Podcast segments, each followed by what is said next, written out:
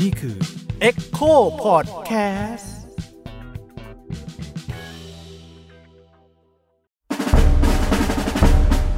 เผาโรงเรียน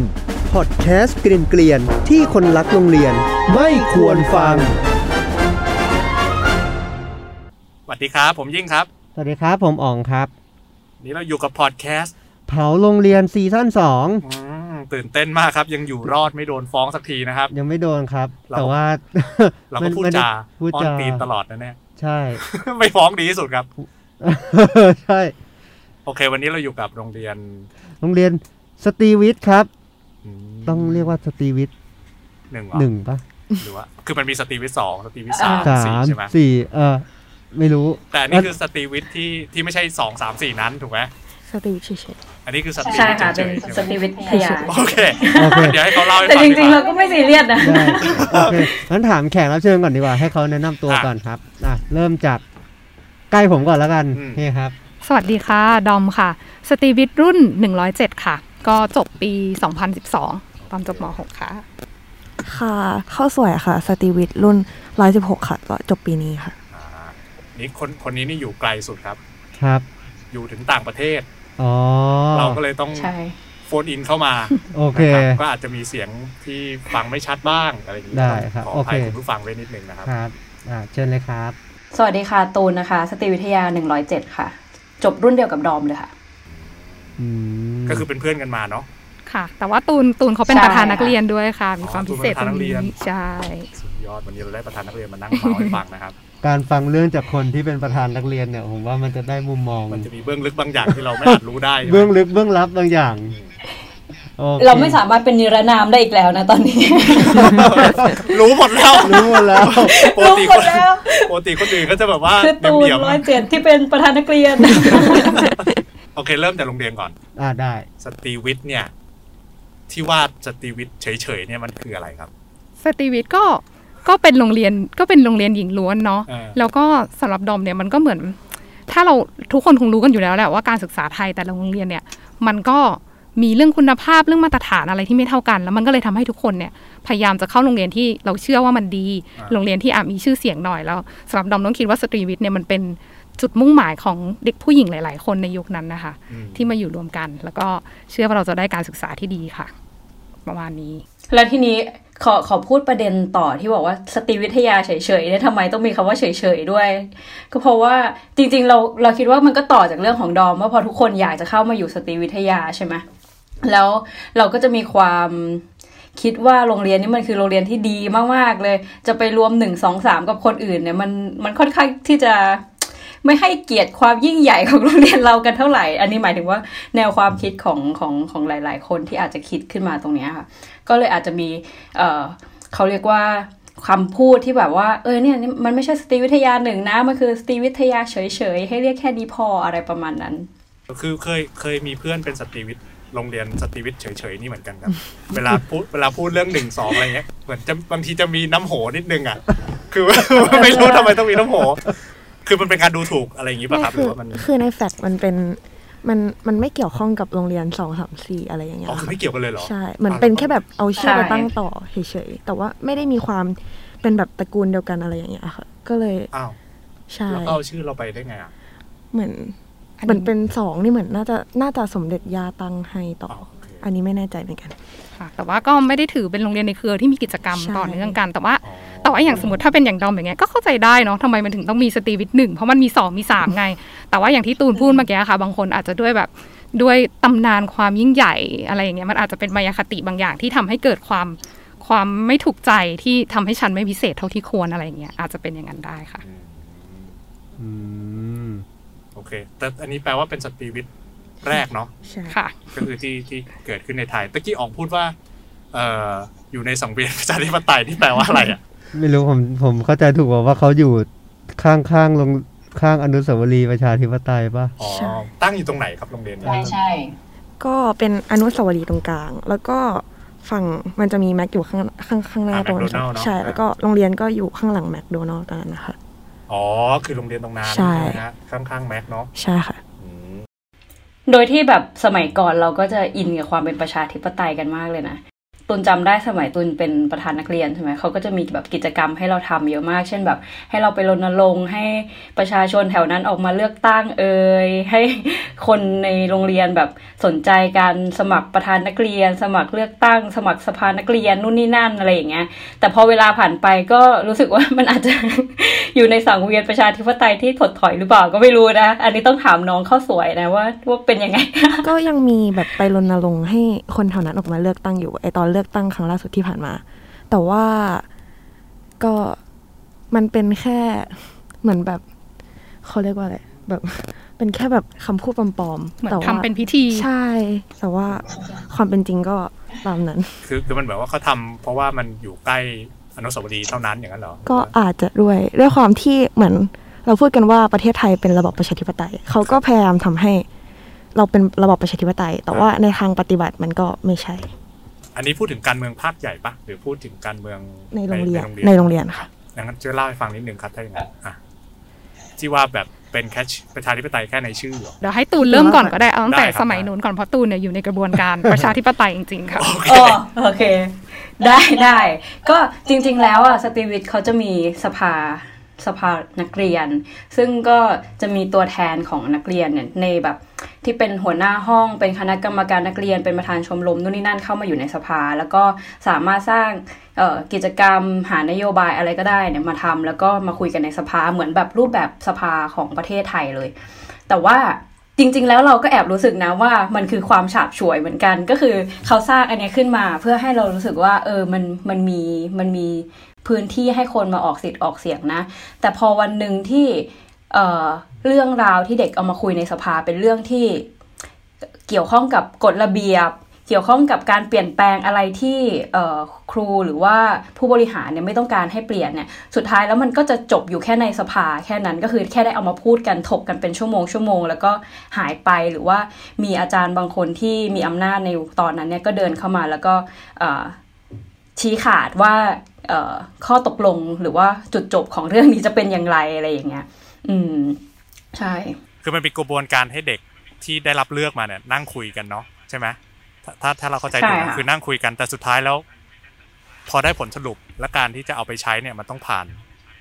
เอ่อการอนุมัติมันก็ต้องผ่านจอาจารย์อยู่ดีอ๋อใช่โอเคซึ่งอาจารย์ก็ไม่ได้ฟังเราเหรอในเมื่อเราถูกเลือกมาเขาก็เขาเขาเขาก็มาเขาก็มาถกเถียงกับเรานะคะ ก็ถกเถียงกันไปถกเถียงกันมาแต่สุดท้ายก็ ก็ก็ต้องก็ต้องยอมให้เขา เพราะว่าเขาก็ไม่ไม่อนุมัติในสิ่งที่เราคุยกัน เช่นตอนนั้นตุนจำได้ว่าคุยกันเรื่องทรงผมนี่แหละตุนก็เป็นคนหนึ่งที่เป็นกอนอที่แบบซอยผมตั้งแต่เด็กอะไรเงี้ย แล้วก็เข้าไปพูดกับเขาถึงเรื่องว่าเออเราก็ไม่ได้เห็นด้วยนะว่าทรงผมนี้มันจำเป็นจะต้องมีอะไรเงี้ยเออก็ถกเถียงกันในสภา สุดท้ายแล้วก็มีอาจารย์ที่เขาเชิดชูในในในกฎระเบียบเหล่านี้มาก ๆอะก็เข้ามาพูดถึงว่าเนี่ยมันคือ มันก็ไม่ต่างอะไรกับกฎหมายนะ ถ้าวันนี้พวกเราผิดกฎหมายกันนะเออซึ่งเราก็รู้สึกว่ามันไม่ค่อย make sense เท่าไหร่ แล้วแต่เถียงไปแบบเถียงไปยังไงเขาก็เขาก็จะเขาก็ไม่ยอมอยู่ดีอะไรเงี้ย สุดท้ายปลายทางก็คือ ก็แก้อะไรไม่ได้ณณณโมเมนต์ตอนนั้น แสดงว่ามันก็อะอย่างที่บอกมันมันก็เหมือนตั้งขึ้นมาลอยๆแล้ว แต่คือคนอนุมัติจริง ๆ ก็กลับกลายเป็นอาจารย์อยู่ดีถูกไหม ก็ยังเป็นอาจารย์เหมืออนยู่ดีเหมือนอาจารย์นี่ใช่เรียกว่าเป็นเหมือนอำนาจที่อยู่เหนือการเมืองในโรงเรียนอีกทีได้ป่ะคะอำนาจอธิปไตยอยู่ที่อาจารย์ เพราะว่าจริง ๆ นี่มันสะท้อนปัญหาใช่เราคิดว่าอนะย่างนั้นว่ากระบวนการประชาธิปไตยมันไม่ได้มีแค่จบแค่ตอนเลือกตั้งเนาะแต่มันต้องเป็นตลอดทั้งกระบวนการ การบริหารการตัดสินใจเรื่องต่างๆเนี่ยมันควรที่จะยึดโยงกับคนที่ถูกปกครองอะก็คือสมาชิกในสังคมอะแต่มันกลายเป็นแบบเออมีอำนาจเหนือการเมืองที่มาตัดสินอะไรอะไรได้ เป็นแบบครูหรือแบบผู้บริหารในโรงเรียนอะไรอย่างเงี้ยค่ะ เราเราคิดว่ามันมีมันก็ดีอย่างหนึ่งที่ว่าอย่างน้อยไอ้เรื่องเรื่องบางอย่างที่พวกอาจารย์เขายอมได้อย่างเงี้ย มันก็เป็นมันก็เปิดโอกาสให้เด็กได้ได้สามารถแบบแสดงความคิดเห็นได้สามารถแบบคิดอะไรที่เขาอยากทำได้ แต่พอเรามองมันรวมๆจริงๆอะมันก็ไม่ได้ตอบโจทย์ความเป็นประชาธิปไตยจริง ๆ เพราะว่าไอความต้องการอย่างเช่นเรื่องกฎระเบียบ หรืออะไรที่เด็กออกมาพูดกันสุดท้ายมันก็มันก็ตายอยู่ในนั้น ตอนนี้แค่แบบเรื่องพูดคุยกันเรื่องกฎก็ไม่ค่อยจะมีด้วยซ้ำอะค่ะส่วนมากจะเป็นแบบ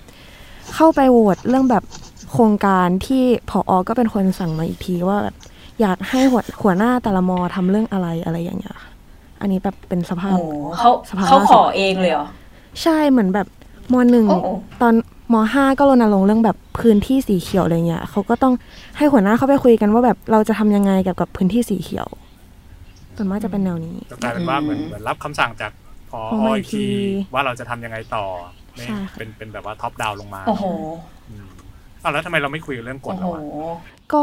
เคยมีครั้งหนึ่งตอนที่แท็กสตีวิทในทวิตเตอร์ อ่ามันเริ่มมาครั้งแรกเลย เหมือนตอนนั้นก็เป็นดราม่าอยู่หนักมาก เขาก็เลยบอกว่าอะประชุมสภารอบนี้ให้เราเข้าไปคุยกันเรื่องนี้ได้ แต่เหมือนพอเข้าไปคุยปุ๊บก็โดนปัดตก ทุกคนไม่ได้ฟังสิ่งที่มีคนพูด แต่ก็เป็นแบบเหมือนครูมาพูดต่อเหมือนกันว่าแบบ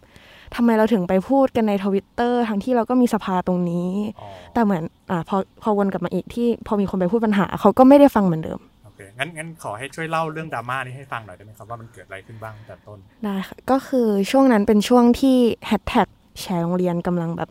เริ่มเริ่มเลยอ่าก็มันมีโรงเรียนอื่นมาก่อนแล้วสักพักก็มีสตรีวิทตามมาคือก็คือแชร์โรงเรียนว่าใช่โรงเรียนตัวเองมีปัญหาอะไรบ้างใช่ค่ะพูด ก็เหมือนมีดราม่าแบบสองเสียงก็คือฝ่ายหนึ่งก็คือฝ่ายที่แชร์ แล้วก็อีกคนก็คือคนที่แบบอ่าทำไมเราต้องมาพูดแชร์ให้อ่าให้คนอื่นฟังประมาณนะคะแล้วก็ทะเลาะกันอยู่นิดหน่อย จนสุดท้ายก็โรงเรียนก็รู้เรื่องแล้วก็ แต่เรื่องที่แชร์นี่คือหมายถึงว่ามีหลายเรื่อง หลายเรื่องมากอ๋อก็คือประเด็นจริงๆคือเขาเขาแค่คอนเซิร์นเรื่องการแชร์ใช่ไหมใช่ครับ ซึ่งเราว่าสตีวิทก็เป็นอย่างนี้มา ตลอดไปแต่จริงตลอดมาๆแต่จริงๆก็เห็นตลอดหลายโรงเรียนเป็นนะคะ จากที่ติดตามเนาะอะเดี๋ยวน้องเขาใส่เล่าต่อเลยค่ะแล้วก็พอโรงเรียนรู้ก็น่าค่ะ ให้เข้าไปประชุมสภาอืมแล้วก็เหมือนจบกันไปรอบนั้น ด้วยความรู้สึกที่เหมือนทั้งโรงเรียนก็ยังรู้สึกอยู่ว่า เราไม่ควรไปแชร์โรก็งคือเรียนได้ข้อสรุปว่าไม่ควรแชร์ฟิลประมาณนั้นค่ะไปอืมอันข้อสรุปนี้เกิดขึ้นได้ยังไง อันนั้นไม่ไม่เชิงข้อสรุปแต่มันเป็นแบบเสียงส่วนมากในตอนนั้นประมาณว่าอ่า ความคิดเห็นของคนที่พูดกันในตอนนั้น ว่าอ่าเราไม่ควรไปพูดในโรงเรียนเอ้ยเราไม่ควรไปพูดในอินเทอร์เน็ตใช่อยากอยากรู้ว่าคนที่คนที่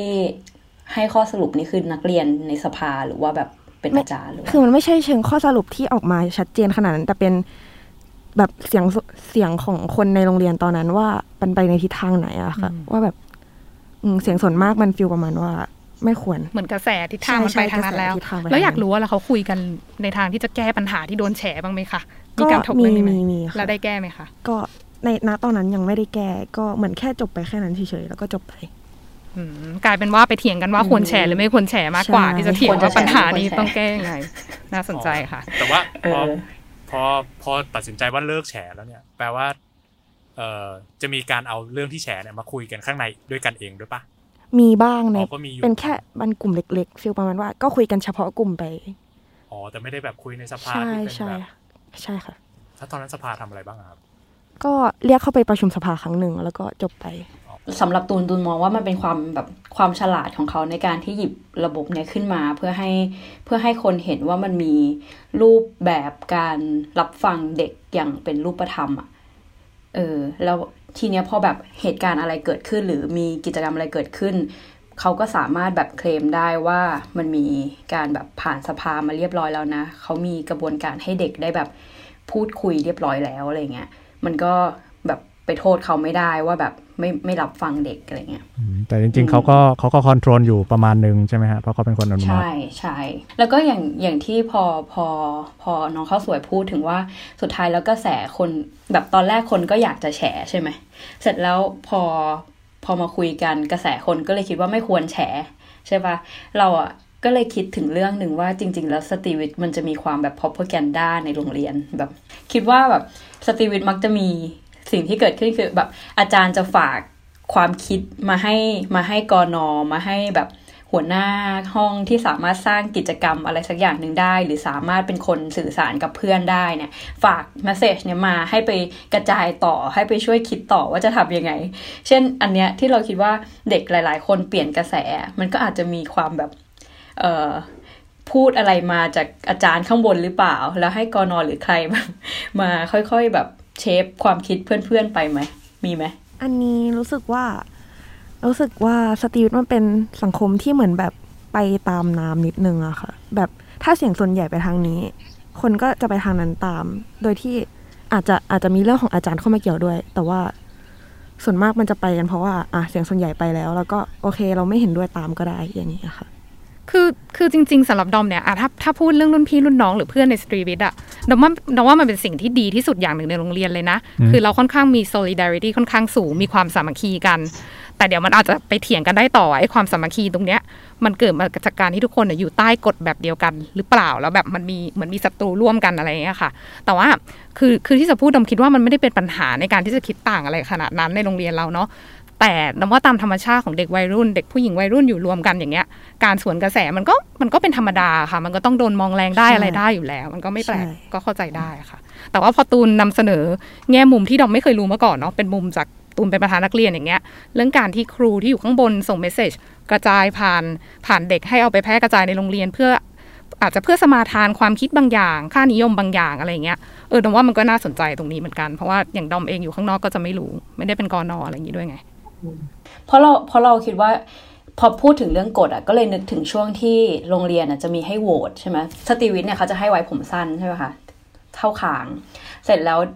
มันก็มีช่วงหนึ่งที่เด็กๆเนี่ยอยากที่จะไว้ผมยาวแล้ว แล้วก็เลยมีการเปิดให้โหวตลงคะแนนว่าสุดท้ายแล้วเด็กควรที่จะไว้ผมยาวหรือไว้ผมสั้นถูกไหมเสร็จแล้วกลายเป็นว่าคนที่ไว้ผมยาวมันดันชนะ อ่า แต่กลายเป็นว่า เออมันก็ไม่ใช่ให้ทุกคนไว้ผมยาวทั้งหมด ก็กลายเป็นว่าให้แค่มปลายไว้ผมยาว แล้วก็ให้มต้นไว้ผมสั้นถูกปะคะแต่ทีเนี้ยมากกว่านั้นก็คือมันมีเมสเซจจากอาจารย์ที่ก็ไปบอกกับเออกลุ่มกอนออะไรเงี้ยว่าให้พยายามสปินความคิดเด็กให้ยังรู้สึกว่าผมสั้นเป็นเป็นเป็นเอกลักษณ์ที่ดีของโรงเรียนอยู่อะไรเงี้ย เออซึ่งอันเนี้ยก็คือเป็นเป็นตัวอย่างจากจากสิ่งที่เราพูดไปเมื่อกี้ว่า มันจะมีกลุ่มอำนาจด้านบนที่จะส่งข้อมูลมาให้ให้กลุ่มนักเรียนที่พอมี Impact ที่ที่พอจะสร้าง Impact ให้กับเด็กในโรงเรียนได้เนี่ยยังมีความคิดแบบตามที่อาจารย์ต้องการอยู่อะไรเงี้ยแปลว่าเดิมทีทีแรกเนี่ยเอ่อมีการโหวตกันเนาะอืมมีการเออโหวตมีการโหวตกันว่าว่าจะผมสั้นหรือผมยาว แล้ว โหวตกันเนี่ยผมยาวชนะถูกปะครับถูกค่ะค่ะ จริงๆ ต้องบอกว่ามันเป็นการให้เลือกว่าจะยังมีกฎทรงผมอยู่ไหม หรือว่าจะปล่อยให้ทุกคนสามารถเลือกทรงผมของตัวเองได้ ก็คือไม่ได้จำเป็นต้องไว้ผมสั้นต่อแล้ว แล้วปล่อยเสรีเนี่ยชนะ ก็ก็ชนะ แล้วหลังจากนั้นเนี่ย โรงเรียนคือช่วงนั้นมันเป็นช่วงกระแสที่มีช่วงหนึ่งกระทรวงศึกษาเหมือนออกนโยบายมาว่าจะยกเลิกกฎทรงผมอะค่ะ เมื่อประมาณเมื่อประมาณก็เกือบสิบปีที่แล้วหรอมั้งเนาะอืมแล้วปรากฏว่าพอปล่อยเสรีชนะเนี่ยโรงเรียนก็ต้องยอมค่ะ กลายเป็นว่าจากโรงเรียนที่เด็กม .1 ถึงม .6 ทุกคนต้องไว้ผมสั้นบ๊อบเท่าคางเนี่ยกลายเป็นว่าเขาก็เลยปล่อยเสรีตั้งแต่ม .1 ถึงม .6 เลย แต่สักพักไม่รู้ไปเกิดการเล่นแร่แปรธาตุอะไรยังไง อยู่ดีๆ กลายเป็นว่า อะเหลือให้ไว้แค่มปลาย และไอ้รุ่นที่เป็นม .1 ถึงม .3 ตอนนั้นอะก็ไว้ได้ เพราะว่าคุณอะไว้ผมยาวเออหมายถึงไว้ไว้ผมทรงอะไรได้มาแล้ว ใช่ แต่มหนึ่งที่รับเข้ามาใหม่ก็จะโดนกระบวนการเหมือนกระบวนการพ r o พักันด้าใหม่ กระบวนการสร้างความคุณต้องสมาทานค่านิยมนี้นะ เอกลักษณ์สตรีวิทยาแล้วตั้งแต่มหนึ่งรุ่นนั้นเนี่ยก็ผมบ๊อบสั้นตรงเลย แล้วก็กลายเป็นว่ามต้นก็ไว้ผมยาวไม่ได้เลยอะค่ะ ทั้งที่ใช่แบบเนียนๆได้ยังไงก็ไม่รู้ แต่ก็อย่างที่ตูนบอกมันก็คงต้องดำเนินการควบคู่ไปกับการพบพักันด้าบางอย่างด้วยเหมือนกันนะคะ โรงเรียนถึงหมายถึงว่ามาถึงยังอยู่ได้เรื่องนี้ เขาจะมีคำพูดอยู่คำหนึ่งแบบเรื่องที่เกี่ยวเกี่ยวกับเถียงกันไว้ผมสั้นผมยาวว่าในเมื่อที่เราเข้าโรงเรียนมาแล้วก่อนก่อนเข้าโรงเรียนเขาจะให้เซ็นประมาณว่ายินยอมกับกฎเขาจะใช้คำพูดนี้ว่า ถ้าเกิดไม่อยากไว้ผมสั้นทำไมถึงยอมเซ็นเข้ามาอยู่ในโรงเรียน แต่ทำไมเรื่องผมสั้นผมยาวที่เป็นประเด็นอะไรกันขนาดนั้นนะเพราะหมายถึงว่าเราเราเราเข้าใจเรื่องเรื่องทุกคนอยากไว้ผมได้เสรีอ่าถูกไหมครับ แต่แต่พอจะให้เหตุผลได้ไหมครับทำไมโรงเรียนถึงอยากให้ไว้ผมสั้นจังเลย ทุกโรงเรียนเนี่ยแต่แต่อาจจะเฉพาะ อันนี้จะมีความเฉพาะนิดนึงด้วยความที่เขาบอกว่าสมเด็จย่าที่เคยเรียน เขาไว้ผมสั้นมาแล้วก็ต้องควรจะไว้ตาม แล้วก็เหมือนเขายึดติดคำว่าสตรีวิทย์กับการไว้ผมสั้นเขาบอกว่าเป็นอัตลักษณ์ที่ ทุกคนควรจะทำว่าแบบอ่าไว้ผมสั้นเป็นเด็กสตรีวิทย์แน่นอนอะไรอย่างนี้ เป็นการบ่งบอกเอกลักษณ์ซึ่งเหมือนว่าซึ่งเหมือนว่าสมัยสมเด็จย่าค่ะ โรงเรียนไม่ได้มีกฎนี้ด้วยซ้ำนะ แต่แค่แบบรูปอนุสาวรีย์สมเด็จย่าที่ตั้งอยู่อะเป็นผมสั้นก็ก็ไม่ก็เข้าใจได้ แต่ว่าสำหรับดอมเนี่ยโอเค เรื่องกฎอะถ้าเราจะคุยว่าทำไมเขาถึงอยากให้มีกฎอะเราว่ามันไม่ใช่แค่ปัญหาของโรงเรียนสตรีวิทย์ด้วยซ้ำเพราะว่าคืออย่างที่รู้กันอะเนาะกฎเหนือเหนือร่างกายเราการที่เด็กนักเรียนเนี่ย สามารถถูกควบคุมร่างกายได้เนี่ย มันก็เป็นการมันก็เป็นการใช้อำนาจอย่างหนึ่งอะ มันก็เป็นการใช้อำนาจเพื่อควบคุมคนก็เข้าใจได้ แต่สำหรับสตรีวิทย์มันมีความพิเศษ เพราะมันดันมาเพิ่มค่านิยมเรื่องแบบ เพิ่มความเชื่อมายาคติเรื่องอัตลักษณ์นะ เป็นเอกลักษณ์ ซึ่งแบบสำหรับเราเราเป็นเด็กเราเรายังคิดได้เลยว่าเฮ้ยคุณค่าของการเป็นนักเรียนโรงเรียนสตรีวิทย์หรือโรงเรียนไหนก็ตามอะมันควรจะอยู่ที่เรื่องที่สมผลใช่ มันควรจะอยู่ที่เรื่องที่เป็นคุณค่าภายในที่มันมีแก่นสารมากกว่านั้นหรือเปล่าอย่างแบบ เอออาจจะเป็นความรู้ความคิดความอ่านความสามารถบางอย่าง ที่ไม่ใช่ที่ไม่ใช่ส่งผมภายนอกนะว่ามันกลับกลายเป็นความตื้นเขินที่น่าอายด้วยซ้ำอะอืมอันนี้คือคิดได้ตั้งแต่ตอนนั้นปะสำหรับดอมเนี่ยอะตเราอนนั้ว่านหลาย ๆ คนก็คิดได้ตั้งใช่แต่ตอนนั้นนะคือตอนนั้นอาจจะยังไม่สามารถพูดออกมาได้แบบเป็นแบบอ่า articulate ออกมาเป็นเรื่องเป็นราวแต่ว่ามันมองก็รู้ว่าไม่ make sense ค่ะ ตั้งแต่ตอนนั้น แต่ขอแทรกว่าสิ่งที่ดาวกำลังพูดอยู่อะเป็นสิ่งที่ทุกคนที่หลาย ๆ คนอะเอาไปพูดในสภา เรียบร้อยแล้ว สมัยโน้นก็มีสมัยใช่นั้นใช่ไหมอืมสมัยนู้นใช่อืมแล้วมันเป็นยังไงบ้างครับ มันเกิดอะไรขึ้นบ้าง ก็สุดท้ายเกิดการโหวตกันใช่ไหมครับ หลังจากที่คุยกันเรื่องนี้ อืม แต่มันก็มีอำนาจเหนือการเมืองไงคะมันก็เลย ก็จนที่กลับมาไว้ผมสั้นต่ออืมก็ยังก็ยังให้ไว้ผมสั้นต่อมาจนถึงปีที่แล้วอะค่ะเพิ่งเพิ่งไว้ผมยาวได้ อันนี้เพราะอะไรครับทำไมถึงไว้ผมยาวอันนี้ทำทุกทำไมคนถึงกลับมาเพราะนี้เท่าเท่าที่ฟังเนี่ยมันเริ่มรู้สึกว่าเป็นการต่อสู้ระหว่างสองค่ะสองฝั่งนะครับ ฝั่งที่อยากจะไว้ผมยาว ซึ่งก็ก็คงจะเป็นนักเรียนซะส่วนใหญ่ใช่ไหมครับ แล้วก็มีอาจารย์ที่อยากจะควบคุมกฎดั้งเดิม ค่านิยมอืมดั้งเดิมเนี่ย แล้วทีเนี้ยเผอิญว่า พอโรงเรียนน่ะยึดหลักประชาธิปไตยอย่างที่เขาพยายามจะพูดเนี่ย มันก็เกิด เอาเป็นว่าเกิดความขัดแย้งที่ที่ได้ผลสรุปที่ไม่ตรงตามที่อาจารย์เขาต้องการใช่ไหมครับนั้นอาจารย์ก็เลยมีวิธีที่จะทำให้กฎระเบียบแบบเดิมเนี่ยกลับมาหน่อยอืมใช่ไหมฮะเกิดการเกิดการ เสียงเขย่งเออสู้กันไปสู้กันมาเนี่ยเพราะว่าเท่าที่ฟังเมื่อกี้ก็คือว่า ตอนแรกไว้ผมยาวได้ แล้วก็ไว้ได้แค่บางรุ่นก็คือรุ่นที่โหวตเออแล้วพอรุ่นใหม่ ๆที่เข้ามาเนี่ย ก็กลับมาใช้ใช้แบบเดิผมสั้นแบบเดิผมมสั้นแบบเดิม แล้วตะกี้ก็คือพอมาปีเนี้ยเนี่ย ก็เริ่มกลับมาไว้ผมยาวได้อีก ก่อนก่อนหน้านี้ก็คือเป็นเปลี่ยนเป็นมปลายไว้ผมยาวได้ ต่อมอืมมต้นยังต้องไว้ผมสั้นเหมือนเดิม แล้วก็ผมจนที่ปีที่ผ่านมาเนี่ยค่ะ ที่ไว้ผมยาวได้ทุกคน เพราะอะไรครับ เกิดอะไรขึ้น อันนี้ก็คือช่วงที่เรื่องกระแสมันกำลังบูมเหมือนกัน เรื่องที่เกี่ยวกับโรงเรียนเมื่อปีที่ผ่านมา จนมันก็มีกลุ่มที่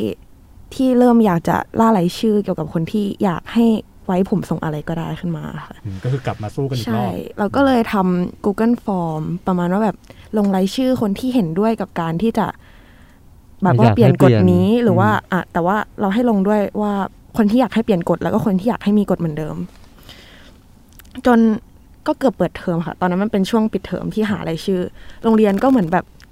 เหมือนแบบออกมาพูดก่อนว่า อะยอมให้ไว้ผมยาวก็ได้ ก่อนที่จะเอาใช่ก่อนที่จะเอาเจอจำนวนใช่ที่ใช่ใช่ที่โหวตใช่ไหมค่ะอืมเขาก็ออกมาพูดว่าอะให้ไว้ผมยาวได้ ก็โอเคได้เลยตั้งแต่ตอนนั้นอ๋อก็คือแปลแปลว่ากระบวนการนั้นก็คือมือไม่ไม่ไม่ตัดได้ตกทำต่อไปใช่อ๋อ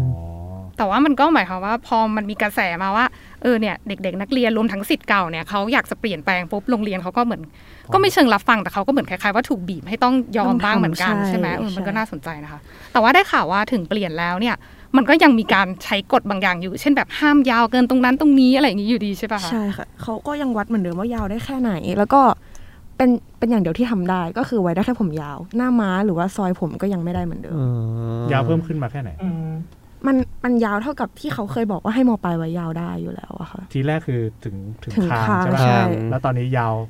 ได้ถึงไหนน่าจะกลางหลังอะไรสักกลางอย่างหลัอะงไม่แน่ใจเหมือนกันไม่แน่ใจความยาวอ๋อคือมันก็แสดงความพยายามในการที่ว่าอะจะฉันก็จะควบคุมควบคุมเธออยู่ดีนะเออเออค่ะรูปอรวยให้อย่างนี้ค่ะเหมือนก็ถูกบีบให้ต้องยอมจริง ๆ น่าสนใจมันเป็นเรื่องการต่อสู้ทางอำนาจเนาะเออระหว่างผู้ปกครองกับผู้ที่อยู่ใต้ปกครอง แต่แต่ประเด็นคือกฎกฎระเบียบมันถูกเปลี่ยนไหมครับ หรือมันเป็นแค่การ การแบบอารมณ์อรวยเฉยๆอะก็ถูกเปลี่ยนแค่เรื่องเดียวเนี่ยแหละค่ะก็คือเรื่องที่ให้ไว้ผมยาวได้ ก็คือเขียนกฎใหม่ ใช่อก็ย่างนี้อย่างนี้แปลว่าต่อไป กลับไปรุ่น แบบต่อไปรุ่นเด็ก ๆ เนี่ย อาจจะไม่จำเป็นจะต้องกลับไปตัดใช่สั้นเหมือนเดิมใช่เหมือนใช่เคสก่อนใช่ถูกปะใช่เพราะเขาเปลี่ยนกฎแล้ว ใช่คิดว่า คิดว่าอย่างนั้คิดนว่าอย่างนั้นเหมือนเหมือนเหมือนผมผมกำลังคิดว่าแบบอะพอรู้ว่าขึ้นกำลังจะมาเอองั้นชิงทำก่อนเออใช่ แต่เหมือนเพื่อจะไม่ดูตัวเลขว่าแบบอ่าว่าจะมาประมาณไหนใช่ไม่ต้องมีอะไรยืนยันอะเดี๋ยวกูทำให้ก่อน เออ ไม่เพราะเพราะเพราะใจผมฟังอะผมคิดว่า เอ้ย อาจจะมีอ่าเปลี่ยนกลับไปเป็นแบบเดิมก็ได้เพราะใช่ เพราะว่ากูไม่เห็นตัวเลขมันนี่มันอ่าไม่ได้มีตัวเลขมาพิสูจว่าแบบ ว่าคนต้องการ ว่าคนต้องการประมาณนี้อืมอะไรเงี้ยชิงเปลี่ยนก่อนอะไรเงี้ยอันอันนี้มันเหมือนกับว่า คือถ้าฟังทั้งหมดเนี่ยเหมือนกับว่าแบบ ถ้าถ้ารุ่นไหนเนี่ย มีคลื่นใหญ่หน่อย ก็จะเปลี่ยนให้ เออ แล้วถ้ารุ่นไหนเงียบๆเนี่ย ก็จะกลับไปเป็นเหมือนเดิม เออ อะไรอย่างนั้นปะเออ รู้สึกเหมือนอย่างนั้นอะเออ เหมือนที่กูล่ารายชื่อมาไม่มีความหมายเลยแต่เรื่องพวกนี้ได้ได้ได้มองเรื่องพวกนี้ไว้ไหมครับ ว่าแบบ เออทำไมมันถึงกลับไปกลับมา มันถึงไม่ไม่เด็ดขาดสักทีว่าตกลงจะผมสั้นหรือผมยาว ก็อันนี้ไม่ได้ไม่ได้คิดลึกขนาดนั้น แต่ว่า ก็ก็คาดหวังเนาะอืมว่าคาดหวังจะว่าไจะได้ผมยาวได้จริง ๆ แล้วก็ทรงอื่นๆที่ ควรจะได้ตามมาด้วยแต่แอบเห็นด้วยกับเรื่องเรื่องคลื่นคลื่นของนักเรียนนะ เพราะว่าอย่างตอนเหตุการณ์รุ่นเราอะ มันก็มีว่าจะเปลี่ยนห้องโฮมรูมบอกว่าคือคือโรงเรียนสตรีวิทยาเนี่ย พื้นที่มันไม่ได้เยอะพอสำหรับนักเรียนทุกคนที่จะมีห้องส่วนตัวเป็นเป็นห้องเรียนประจำของทุกๆคน ดังนั้นมันก็จะมีเอ่อม5เนาะที่จะต้องแบบเดินเรียนไม่มีห้องโฮมรูมเป็นของตัวเอง ทีนี้ ด้วยความที่นักเรียนม .6 หลาย ๆ คนเนี่ยเขาก็อยากที่เขาก็จะเอ็นเนาะแล้วบางทีก็ไม่ได้มาโรงเรียน ห้องมันก็จะไม่ได้ใช้งาน แต่ว่าทางผู้บริหารนะเขาก็เลยคิดว่างั้นเอาก็ยกห้องโฮมรูมเนี่ยให้กับม .5 ไปสิแต่ซึ่งรู้สึกว่าจะมาแจ้งแบบก่อนที่จะเปิดเทอมแบบสั้นมากๆเลย แล้วเด็กทุกคนก็แบบไม่ไม่ได้ expect ว่าจะตัวเองจะต้องมาเจอเหตุการณ์แบบนี้มาก่อนอะไรเงี้ย แล้วตอนนั้นเป็นตอนที่ตูนเป็นประธานนักเรียนพอดีตูนก็พยายามติดต่ออาจารย์อะไรเงี้ยว่าแบบเออเราจะจัดการยังไงกันได้บ้าง แต่ก็ไม่มีใครแบบช่วยอะไรเราได้เลย เราก็เลยคุยกันกับม .6 กับม .5 เนาะม .5 ก็บอกว่าเออเขาโอเค ที่เขาจะไม่มีห้องโฮมรูมเหมือนเดิม เออ แล้วเราก็ติดต่ออาจารย์ยังไงก็ช่วยอะไรไม่ได้ ก็เลยโทรหาพออเลยบอกว่าขอขอขอขอเข้าประชุมด้วยหน่อยอะไรเงี้ย พอเข้าไปก็คือ พออก็ตอนแรกเขาก็ไม่ค่อยรู้เรื่องว่าเกิดอะไรขึ้นบ้างใช่ไหมเขาก็แค่รู้ว่าเขาอยากเราเราจะขอประชุมด้วย พอเราเล่าเรื่องนี้ให้เขาฟัง เขาก็ตบโต๊ะฉาดนึงเลย แล้วเขาก็แบบ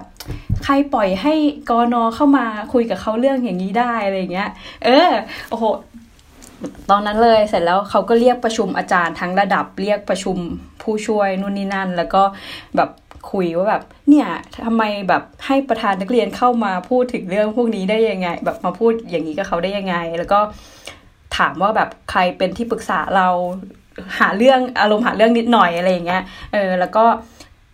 พอพอเราพอวันนั้นที่เราได้ได้เหมือน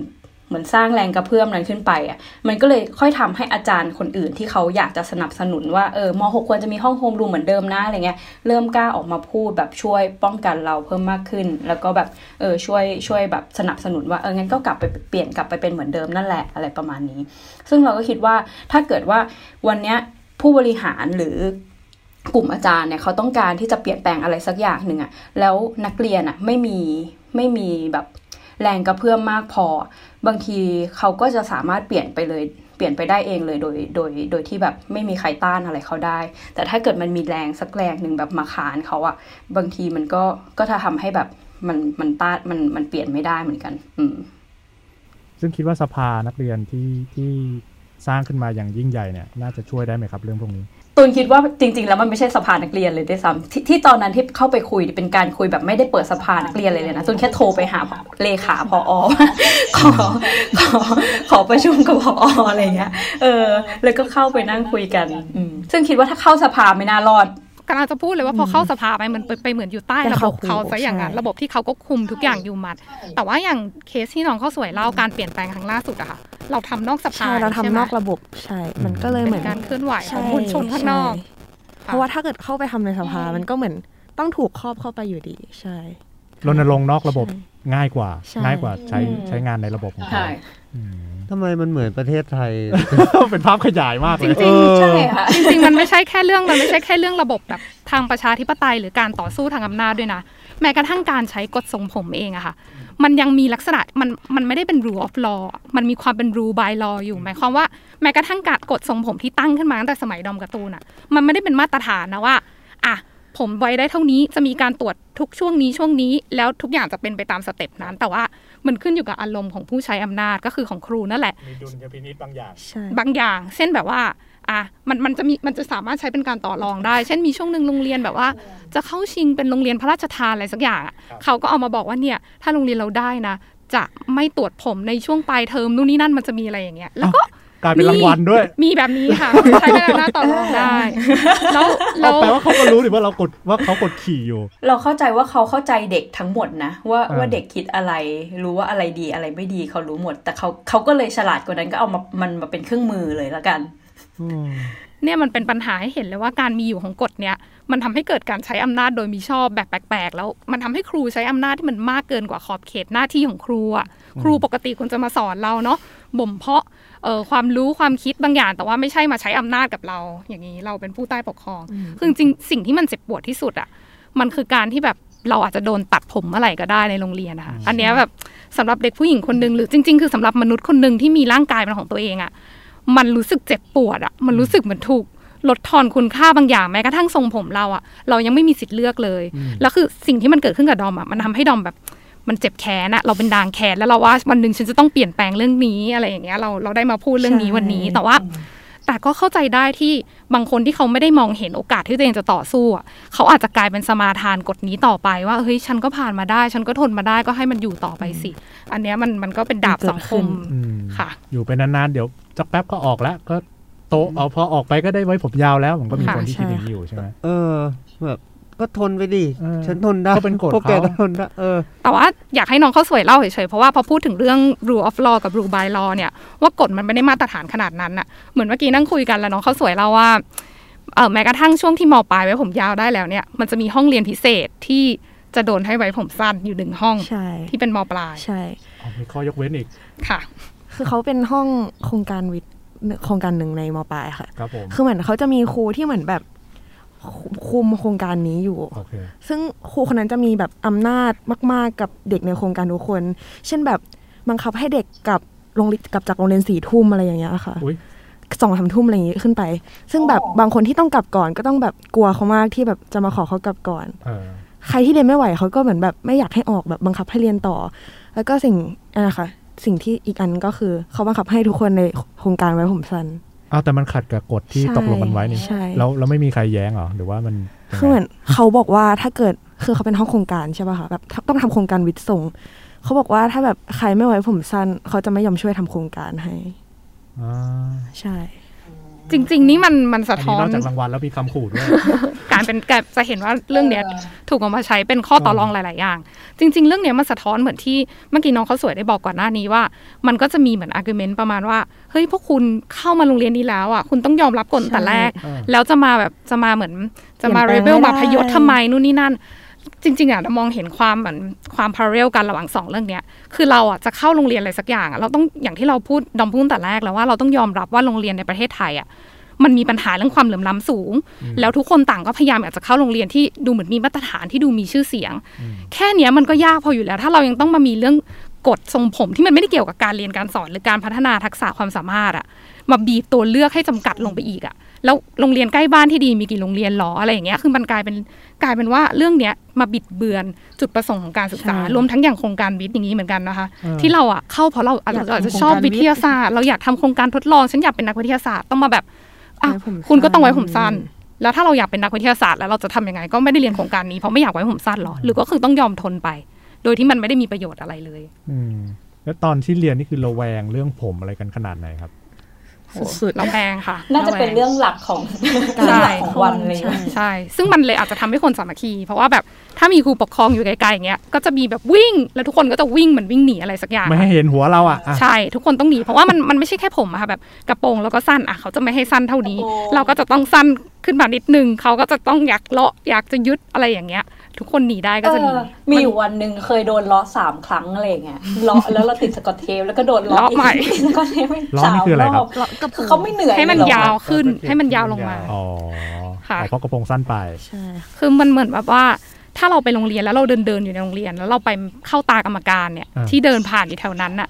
เราก็โดนได้ก็คือลากเข้าห้องปกครองได้เลยอ๋อมันโดนเดินสยามมาเจอแมวมองอย่างเงี้ยอ่าประมาณนั้นค่ะเต็มไปด้วยบรรยากาศความกลัว คือหลังๆหลังๆนี่เขาจะระหว่างวันเขาจะไม่ค่อยซีเรียสเท่าไหร่แต่เขาจะเป็นซีเรียสตอนที่เข้าแถวเข้าจากเข้าโรงเรียนตอนเช้าอ่าอ๋อซึ่งใครที่ไม่อยากโดนตรวจระเบียบก็ต้องมาโรงเรียนแบบหกโมงเพื่อที่จะแบบหลุดพ้นจากครูปกครอง คือหมายถึงมาเช้าเพื่อ ไม่ต้องตรวจ คือครูยังไม่มาใช่ค่ะอืมก็ต้องมาก่อนใช่ คือสตรีวิทย์เนี่ยค่อนข้างค่อนข้างซีเรียสเรื่องผมมากแต่มันจะเป็นแบบ มันจะอย่างที่บอกมันจะงงๆเนาะไม่ค่อยมีมาตรฐานเออแต่ว่าแต่ว่าอย่างดอมเนี่ยเราว่าดอมเป็นตัวอย่างอันหนึ่งของการซีเรียสเรื่องผมได้แบบงงๆของเขามากเลย คือดอมเนี่ยเคยเคยเหมือนเคยไปเป็นตัวแทนโรงเรียน ซึ่งแบบเป็นตัวแทนระดับประเทศเลยไปร่วมกิจกรรมแบบระดับโลกเลยครับแล้วโรงเรียนก็ภูมิใจมาก เขาก็อ่าถ่ายรูปเราที่แบบรับรางวัลอะไรอย่างเงี้ยอะแล้วก็เอารูปเนี้ยไปลงในแบบเหมือนเป็นโบชัวหรือเอกสารประชาสัมพันธ์ของโรงเรียนนะคะดอมก็โอเค รูปนี้ฉันก็เก็บไว้เป็นรูปฉันอ่าพอผ่านไปหลายเดือนต่อมา มันเหมือนมีโรงเรียนเขาก็ออกปฏิทินโรงเรียนอย่างเงี้ยอืมแล้วไอ้รูปเดียวกันเนี่ยมันก็ไปอยู่ในปฏิทินนั้น แต่เป็นผลงานเนาะผมใช่มันเป็นผลงานอืมแต่ผมในรูปอะค่ะ ซึ่งเป็นรูปเดียวกันถ่ายวันเดียวกันรูปใบเดียวกันเนี่ย ผมมันไม่เท่ากันในสองที่นี้ในสองที่นั้นอะในสองเอกสารนั้นอะเขาตัดต่อทรงผม พูดตรงนี้คือแบบคือผมดอมมาเป็นผมผมสั้นบ๊อบอยู่แล้ว แต่มันคงยาวเลยคางมาหน่อยเนาะมอผมมันก็จะแบบหย่อนๆกันได้บ้าง แล้วพอไปไอ้รูปที่ไปอยู่ในปฏิทินอะมันสั้นแบบเกือบถึงติ่งหูอะอุ้ยจริง ๆ คือถ้าใครถ้าใครสนใจลองไป search หาดอมลง Facebook ไว้ลองพิมพ์แบบ keyword แบบตัดต่อทรงผมสตรีวิทยาเออถ้าโชคดีอาจจะเจอว่าดอมลง Facebook ไว้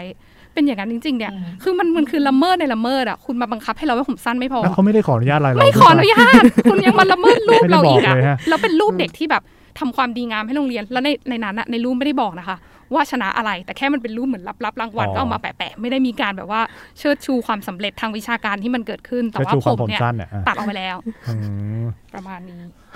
เอออะไรเนี่ยคือครูก็ดูหมกมุ่นเหมือนกันนะ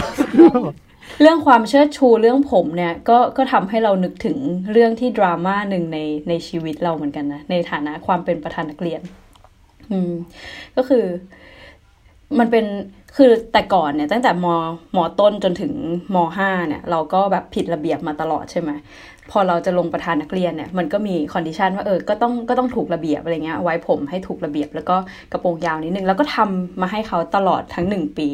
ทีนี้วันสุดท้ายในการเป็นประธานนักเรียนเป็นเป็นนักเรียนแล้วกันใช่ไหมวันอะไรรักเนาะวันสุดท้ายในการเป็นนักเรียน เราก็ไปซอยผมแล้วก็มาร่วมงาน หลังจากวันนั้นคือ เอ่ออาจารย์ที่เขาเคร่งมากกับเรื่องกฎระเบียบเนี่ยเขาก็เอ่อไม่พอใจมากกับการที่ที่ตูนเนี่ยซอยผมในวันสุดท้ายของการเป็นนักเรียนสตรีวิทยา เขาก็เลยเอ่อห้ามตูนเข้ามาร่วมกิจกรรมในฐานะที่เป็นสิทธิ์เก่าอีกต่อไป โดยการที่แบบห้ามน้องเชิญ ห้ามน้องแบบชวนตูนไปร่วมงาน ห้ามน้องชวนตูนไปเข้าค่ายอะไรเงี้ย ห้ามเลย อืม ซึ่งอันเนี้ยมันก็เลยสะท้อนให้เราเห็นว่าด้วยความที่มันมีกฎระเบียบเหล่านี้แล้วเออมันสามารถมาเป็นเครื่องมือในการใช้อำนาจของของอาจารย์ได้ อันเนี้ยมันทำให้นักเรียนเองอะ่ะก็ถูกสามารถถูกละเมิดสิทธิของตัวเองได้ง่ายมากเลย แล้วมันไม่มีกระบวนการอะไรที่จะมาตรวจสอบได้ว่า เอ้ย เขาทำเกินกว่าเหตุแล้วหรือเปล่า อืม แล้วสิ่งที่ที่เราเจอเนี่ยมัน มันทุกวันนี้ก็ยังรู้สึกอยู่ในใจอยู่นะ ถึงแม้ว่าเราก็เห็นเขาแบบ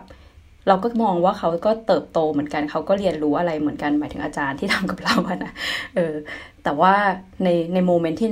ในโมเมนต์นั้นที่เขาทำเนี่ย มันก็ยังอยู่ในใจเราแล้วเราเชื่อว่ามันมีโอกาสมากที่อาจารย์คนอื่น ๆ ก็สามารถจะทำเหตุการณ์เนี้ยได้โดยที่สิ่งที่ตุนโดนมากกว่านั้นก็คือว่าเออตุนก็ไปเข้าค่าย เขาก็เออด้วยด้วยความที่กอนอรุ่นก่อนหน้าเนี่ย เขาจะสามารถจัดค่ายให้กอนออีกรุ่นหนึ่งได้ใช่ไหมคะทีนี้รุ่นตูนเนี่ยก็ต้องจัดให้กับน้องรุ่นถัดไป แต่เขาว่าก็บอกชัดเจนกับทุกคนเลยว่า ห้ามยังไงก็ตามไม่ให้ตูนอะเข้าร่วมค่าย ห้ามไปถ้าตูนไปไม่มีค่ายเกิดขึ้นแน่นอนอะไรเงี้ยแต่ตูนก็ไป ตูนก็ไป เสร็จแล้วพอไปถึงอะค่ะ คือเขาแบบว่าตูนต่อหน้าเด็ก ทั้งหมดในค่ายอะไรเงี้ยด้วยด้วยด้วยด้วยด้วยการที่ไม่ควบคุมอารมณ์เลย อืมแล้วก็เราก็มีการมีปากเสียงกันนิดหน่อยในนั้นอะไรอย่างเงี้ย ซึ่งมันก็ยิ่งทำให้เรารู้สึกว่า เฮ้ย เนี่ย มัน มันมากเกินไปกับ กับแค่ไอ้กฎระเบียบเนี้ย ที่มันไม่ใช่ของจริงด้วยซ้ำอะ มันเป็นแค่สิ่งที่สร้างมาเพื่อ เพื่อควบคุม นักเรียนกลุ่มหนึ่งนักเรียนโรงเรียนหนึ่งให้ให้อยู่ในในกฎที่เขาสร้างเอาไว้ เพื่อให้เขาอาจจะเป็นความง่ายในการที่เขาจะจัดการอะไรต่างๆ แล้วมันมากกว่านั้นคือเขาสามารถเขาเป็นคนที่จะอยู่ต่อกับน้องๆรุ่นถัดๆไป เขาสามารถที่จะใส่ความคิดเหล่านี้ไปไปกับน้องรุ่นถัดๆไปได้ แล้วก็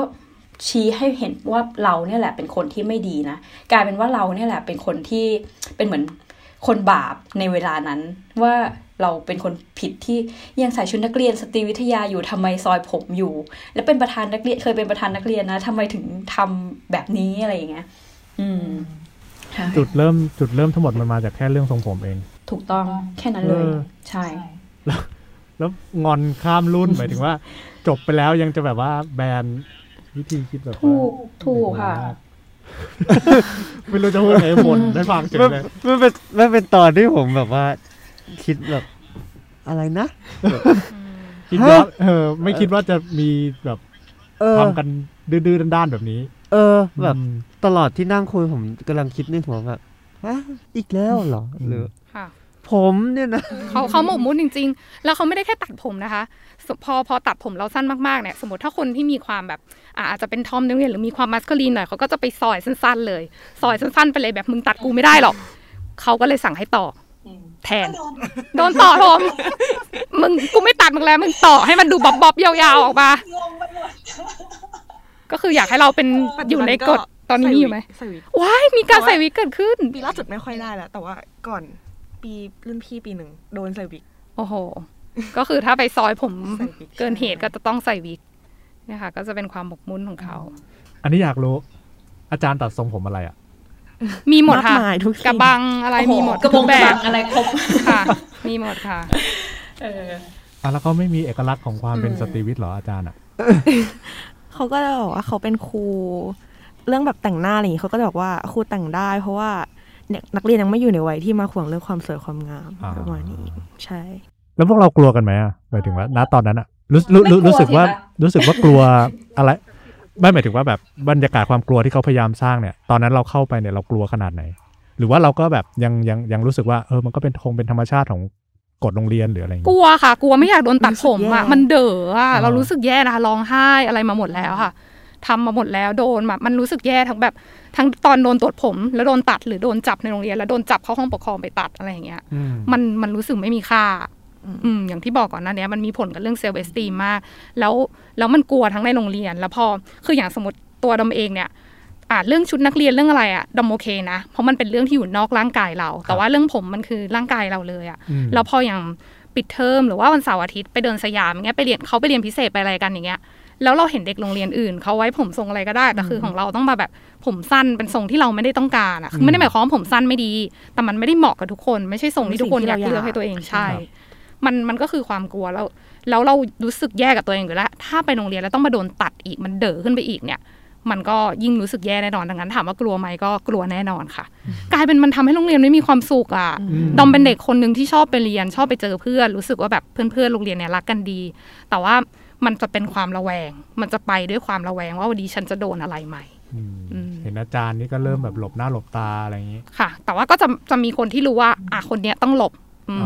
แล้วก็บางคนเขาก็ไม่ค่อยได้สนใจอะไร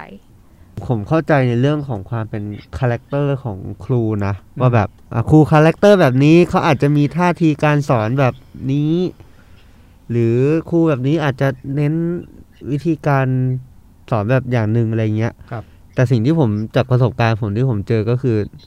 มันไม่มีคอตรงกลางอะว่ามันจะสอนอะไรหรือมันจะแบบอืมเน้นไปทางด้านไหนอืม แล้วกลายเป็นว่าทุกครั้งที่พอมันเปลี่ยนจากอะมสี่ไปเป็นมห้าอย่างเงี้ย ไปเจอครูอีกแบบหนึง่งอืมวิชาอีกแบบหนึง่งแต่พอใช้วิธีการสอนอย่างหนึ่งแบบยัดกันบ้านอย่างเดียวเงี้ยอืมก็อ้าวไม่รู้เรื่องแหละอืมแล้วมันทำให้เราเกลียดการเรียนไปเลยอะไรเงี้ย อันนี้อันนี้จากประสบการณ์ผมนะ มันถึงพอได้ยินเรื่องแชร์แชร์เรื่องแบบครูสอนให้ฟังแล้วก็นึกขึ้นได้ว่าเออว่ะจริงเหมือนกันอืมอืมแล้วกลายเป็นว่ากูเกลียดการเรียนมาก เพราะครูเนาะๆเพราะครูใช่ไม่ไม่ไม่ใช่เพราะว่าเราแบบไม่ชอบตัววิชานี้จริงก็ยิงไม่ชอบตัววิชาก็ด้วยแหละอ้าวแต่ว่าแต่ว่าไม่ชอบครูก่อนครูโอเคก็เป็นเป็นตัวแปรๆสำเป็นคัญตัวแปรสำคัญ จริง ๆ ไม่ได้สะท้อนปัญหาแค่ของโรงเรียนเราเนาะนี่มันสะท้อนปัญหาของระบบการศึกษาไทยเลยว่าแบบครูคือยังไม่มีมาตรฐานในเรื่องครูด้วยในเรื่องเนื้อหาหลักสูตรอะไรอย่างเงี้ย อย่างดอมเนี่ยดอมบอกเลยว่าถ้าดอมไม่ได้จ่ายเงินแล้วไม่ได้สอบเข้าไปเรียนโครงการ intensive เอ่อภาษาอังกฤษอันเนี้ยค่ะ ก็คงไม่มีดอมทุกวันเนี้ยแหละอืม เพราะว่ามันเป็นโอกาสในการพัฒนาตัวเองอย่างสำคัญมาก ๆ เลยอะค่ะอืมอยากถามอืมเราเราก็คิดว่า intensive แบบช่วยเปลี่ยนโลกให้เหมือนกันนะเพราะว่าอืมแต่ว่าเรามาเรียนตอนมปลายอย่างเดียวสามปีอืมเนี่ยเออก็มีโอกาสได้เจออย่างที่ที่ที่ดอมเรา คือถ้าเกิดไม่ได้เรียน intensive ก็อาจจะต้องเอ่อลอยคออยู่ตามวิถีที่โรงเรียนโยนมาให้อะไรเงี้ยอืมใช่ไหมอืม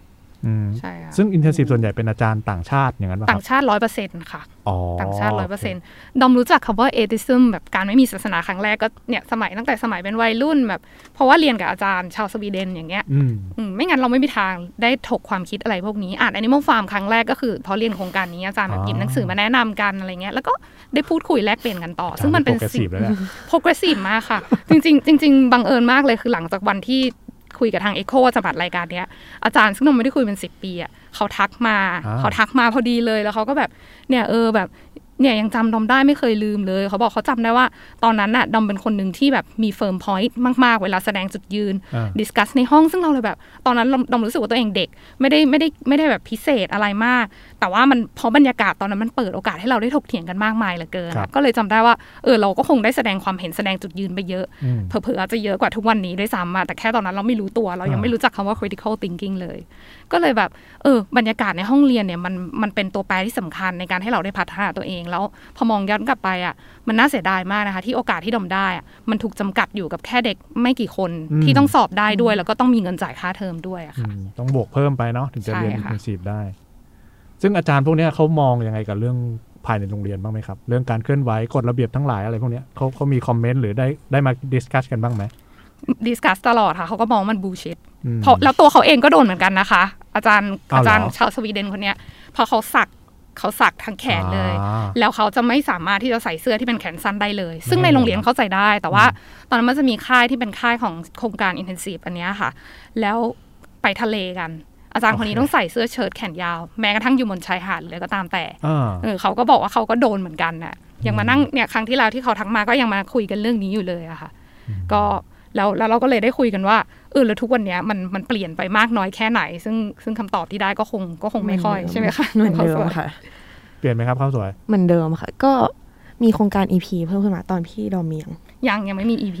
ก็มี EP ขึ้นมาอีกอันหนึ่งซึ่งก็ EP คือ English Program ใช่ใช่ค่ะอืมก็ตามคุณภาพตามราคาที่จ่าย คนที่ห้องธรรมดาก็เหมือนเดิม ก็ยังไม่ได้ขนาดนั้นเหมือนเดิม ก็มีเรียนทีเชอร์แค่บางวิชาใช่ไหมอืมอืมก็คือถ้าจะได้โอกาสอะไรเพิ่มเนี่ยต้อก็งต้อจ่างยจ่ายเพิ่มเพิ่ม แล้วก็ต้องสามารถสอบได้ด้วยอืมอืมคือก็คือจะจำกัดมากอืมๆกลายเป็นว่าโรงเรียนเราเนี่ย เรื่องกฎยังคงเข้มงวดเผลอๆสมัยนี้จะเข้มงวดกว่าสมัยพี่ดอมอีกนะเออเพราะว่าดูเพราะอย่างเพราะอย่างสมัยเราเนอะตูนมันจะแบบมีกฎก็จริงแต่ว่าค่อนข้างคือมันมีช่องทางให้เราหลบหลีกได้ เด็กก็ซอยผมกันเยอะอะไรเงี้ย แต่ตอนที่เรากลับไปที่โรงเรียนอีกรอบอะคนซค่ะอยน้อยมากเห็นว่าไม่แทบไม่มีเลยนะ เด็กที่ซอยผมแทบจะไม่มีเลยเนาะอืมเออดูดูเป็นปัญหามากคือเขาคือเขาแต่แต่เขาไม่ได้มาจับตัดแล้วใช่ไหมตอนก็คือถ้าเรื่องผมสั้นตอนหนูมอต้นก็ยังมีบ้าง รุ่นพี่ดอมมีมีหักคะแนนไหมอะคะไม่มีนะใช่ป่ะตูนสมัยเราไม่ได้เป็นหักคะแนนพฤติกรรม แล้วแต่วิชา อ่านี่ไม่รู้ ใช่อาจจะแล้วแต่ครูแต่ละใช่ท่านไป แต่ว่าจะมีเป็นแค่แบบอืมเหมือนผ่านไม่ผ่านอะไรอย่างเงี้ยเนาะแล้วอาจจะเรียนไม่จบ ถ้าเกิดว่าอืมผมแบบทรงผมไม่ผ่านอะไรแบบเนี้ยสักอย่างแต่ว่าไม่เออไม่ได้มีระบบคะแนนนะสมัยหลังอันเอานี้มามีใช้เป็นอะแบบหักคะแนนพฤติกรรมโดยตรงเลย อืม เดี๋ยวนะคะแนนพฤติกรรมนี่มันต้องมีด้วยเหรอ เป็นแบบคะแนนแยกจากรายวิชาเลยอะค่ะ ใช่แล้วก็นั่นแหละเหมือนเป็นเป็นเรื่องที่ทำให้คนแบบเริ่มแบบผิดกันน้อยลง เพราะว่าไม่อยากทำเรียงขอไม่อยากทำรายงานตอนที่ถ้าแบบ คะแนนความพฤติคะแนนพฤติกรรมไม่ถึงอะไรอย่างเงี้ยค่ะอืมก็จะมีการใช้กลไกใช่ในการบีบบังคับ แตกต่างกันไปเนาะอืมก็สรุปเลยว่าโรงเรียนยังเข้มงวดเรื่องกฎทรงผมเผลอๆมากกว่าสมัยก่อนด้วย แต่ว่าคุณภาพการเรียนการสอนก็ยังไม่ได้พัฒนาไปใช่ในทิศทางที่ก้าวหน้ามากขึ้นแถมมีการแบ่งแยกชนชั้นในโรงเรียนมากกว่าเดิมอืมแต่ว่าเรื่องปีล่าสุดที่ผ่านมาเลยเหมือนแบบ เรื่อง กฎอะไรแบบนี้อย่างนี้เขาจะค่อยแบบค่อยๆค่อยที่จะน้อยลงไปแล้ว แต่ก็ยังมีอยู่อะค่ะเขายังใช้แบบช่องว่างที่มันแบบไม่ได้ระบุชัดเจนมา ควบคุมเราอยู่ดี อย่างเช่น นี่ซอยผมตอนปีล่าสุดใช่ไหมคะแล้วเหมือนคือในกฎกระทรวงล่าสุดที่เขาบอกว่าอะทุกโรงเรียนต้องมาขับใช้แล้ว รอบล่าสุดที่กระทรวงบอกมาว่าทุกโรงเรียนต้องใช้ แต่ในกฎกระทรวงเขาไม่ได้เขียนว่าให้ซอยผมได้เขาเขียนแค่ แบบว่า ห้ามทำสีผมกับห้ามดัดผมอย่างเดียว แต่เขาไม่ได้เขียนสิ่งที่ว่าเราทำอะไรได้บ้างลงไป ซึ่งโดนเรียกเข้าปกครองแล้วเหมือน นี่ก็เลยบอกเปิดให้เขาดูว่าอ่าเขาห้ามแค่ทำสีผมกับห้ามดัดผมซึ่งแปลว่าที่เหลือน่าจะทำได้ ใช่แต่ครูซึ่งเป็นครูภาษาไทยด้วยครับเขาก็ใช้ข้อข้ออ้างตรงนี้ว่าเขาไม่ได้เขียนนี่ว่า เราสามารถซอยได้ ก็ถือว่าไม่ได้เหมือนเดิมเท่าที่ฟังทีแรกมันก็เป็น มันดูจะเป็นเรื่องเล็กอะแต่เอาเข้าจริงแล้วพอมาเจอแบบ สิ่งการต่อสู้ของอาจารย์อะไรแกก็รู้สึกว่าเออมันเป็นเรื่องใหญ่กว่าที่คิดมาก ทั้งในแง่แบบว่า คือเราคือเราทุกคนก็รู้ว่าเรื่องทรงผมมันเป็นเรื่องแบบปัญญาอ่อนอะใช่ไหมในการที่บังคับบังคับให้ใครสักคนตัดผมอะอืมมันควรจะเลิกไปได้แล้วอะแต่เพียงแต่ว่า โอเค เราก็เห็นการเคลื่อนไหวในสังคมว่ามันค่อย ๆ เปลี่ยนไปแหละ แต่โรงเรียนเนี้ยทำให้เห็นว่ามันมีการต่อสู้กันอยู่อย่างดูเดือด ดูเดือดแล้วก็บางครั้งก็เป็นขั้นเป็นตอนแต่เออบางครั้งก็แบบ คืนใต้น้ำอืมแล้วบางครั้งก็นอกสภาด้วยเออซึ่งแบบทำไมอาจารย์ต้องยึดมั่นกับไอ้กฎที่ปัญญาอ่อนได้ขนาดนี้อะคือมันมันมันมันไม่ได้ช่วยอะไรเลยอะเราเราว่ามันก็อาจารย์หลาย ๆ คนที่ยังเชื่อว่ากฎระเบียบดีอยู่แบบจริง ๆอะมันมันมีอยู่ไงว่าถ้าถ้าเด็กมีระเบียบอะ เด็กจะอาจจะโฟกัสในเรื่องเรียนอย่างเดียวหรืออะไรอย่างเงี้ย เขาเขามีความเชื่อนั้นอยู่จริง ๆอะมันเลยทำให้เขายังอยากที่จะรักษาไอ้กฎระเบียบนี้เอาไว้ อันนี้คือกลุ่มหนึ่งอีกกลุ่มหนึ่งก็คืออาจจะรู้แล้วแหละว่ากฎระเบียบมันก็ไม่ได้มีผลอะไรกับการเรียนของนักเรียน แต่ว่าการที่เด็กมีระเบียบเขาสามารถควบคุมเด็กให้ทำอะไรต่างๆ ได้ง่ายกว่า ดังนั้นก็เลยยังอยากที่จะเมนเทนกฎระเบียบเอาไว้อยู่ เออ นั่นแหละ แล้วมันก็เลยทั้งสองคนถึงแม้จะมีความเห็นในกฎระเบียบที่ต่างกัน แต่เขาก็อยากมีกฎระเบียบทั้งคู่ เขาก็เลยช่วยกันทำให้ยังมีกฎระเบียบอยู่ต่อไปเรื่อยๆ อืม ทีเนี้ยเออเราก็มองว่า พอมันเป็นแบบเนี้ย มันก็จะยังมีคนที่เข้าใจเด็กและอยากที่จะช่วยเด็ก เป็นอาจารย์อีกกลุ่มหนึ่ง แต่ว่าพอด้านบนน่ะ แบบกักกักเอาไว้แบบนี้แล้วอะว่ายังไงก็ตามต้องเป็นไปในรูทางเนี้ยอาจารย์คนกลุ่มเนี้ย ก็ถือว่าใช้ชีวิตยากมากในโรงเรียนนะ เพราะว่าใจอะก็อยากที่จะแบบฟังเด็กอยากจะช่วยเด็กอะแต่สุดท้ายแล้วพอถ้าเขาฟังเด็กหรือช่วยเด็กมาก ๆ เขาเองก็จะโดนกดมาจากข้างบนต่อไปอีกอะอืมอืม คือถ้ามองในปริมาณของอาจารย์แล้วกลุ่มพวกนี้อาจจะเป็นกลุ่มน้อยส่วนน้อยเนาะมากเอออาจจะต้องมีเด็กที่เป็นกลุ่มส่วนมากเนี่ยเข้ามาช่วย support เขานี่อยากจะถามความเห็นทั้งสามคนหน่อยครับว่า คือท่าน ในฐานะที่สตรีวิทย์เนี่ยมีการต่อสู้เรื่องกฎระเบียบทรงผมเนี่ย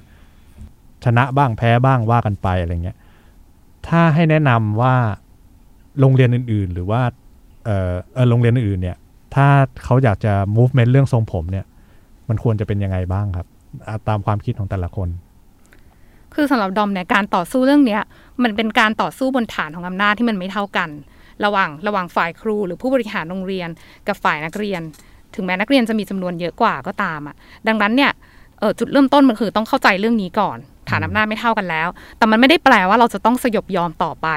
ต่อให้ฐานอำนาจไม่เท่ากัน แต่สิ่งเดียวที่เราได้คือยังไง เราก็ยังต้องแสดงพลังแสดงจุดยืนออกไปอยู่ดี โดยเฉพาะในเรื่องที่มันเป็นมันเป็นเรื่องสิทธิเหนือร่างกายของเราอะ มันเป็นเรื่องโอกาสในการเรียนรู้โอกาสในการมีความสุขกับการไปโรงเรียน แล้วที่สำคัญคือมันยังจะเป็นมรดกของคนรุ่นหลังด้วย เพราะว่า จากที่คุยกันมาเราคงรู้แล้วเนาะว่าการมีอยู่ของกฎพวกนี้มันบั่นทอนความสุขในการไปโรงเรียนความสุขในโอกาสในการได้รับการศึกษาขนาดไหนอะดังนั้นเราก็รู้สึกว่ามันเป็นเหมือน มันก็เป็นหน้าที่ของคนที่เข้าใจเรื่องนี้ที่ก็ควรจะแสดงจุดยืนออกไป เราเห็นแล้วว่า ถึงแม้เขาจะมีอำนาจสูงแค่ไหนอะแต่เขาก็ไม่อาจต้านทานกระแสการเปลี่ยนแปลง เขาก็ไม่อาจต้านทานพลังของของมวลชนผู้อยู่ใต้ปกครองได้อะดังนั้นในวันที่เรายังพูดได้อยู่ ในวันที่เรามีโอกาสมีพื้นที่ มันก็มันก็จำเป็นที่เราต้องรวมพลังกันสามัคคีกัน แล้วก็แสดงจุดยืนออกไปพร้อมกับเหตุผลนะคะว่าทำไมมันถึงควรเปลี่ยนแปลงอะไรแบบนี้ เห็นด้วยกับพี่ดอมเรื่อง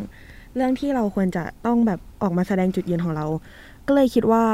เราควรจะเริ่มจากการที่ปรับมุมมองของคนที่อยู่ใต้อำนาจก่อนนะคะว่าเราควรจะแบบไปในทางทิศทางเดียวกันก่อนว่า อะ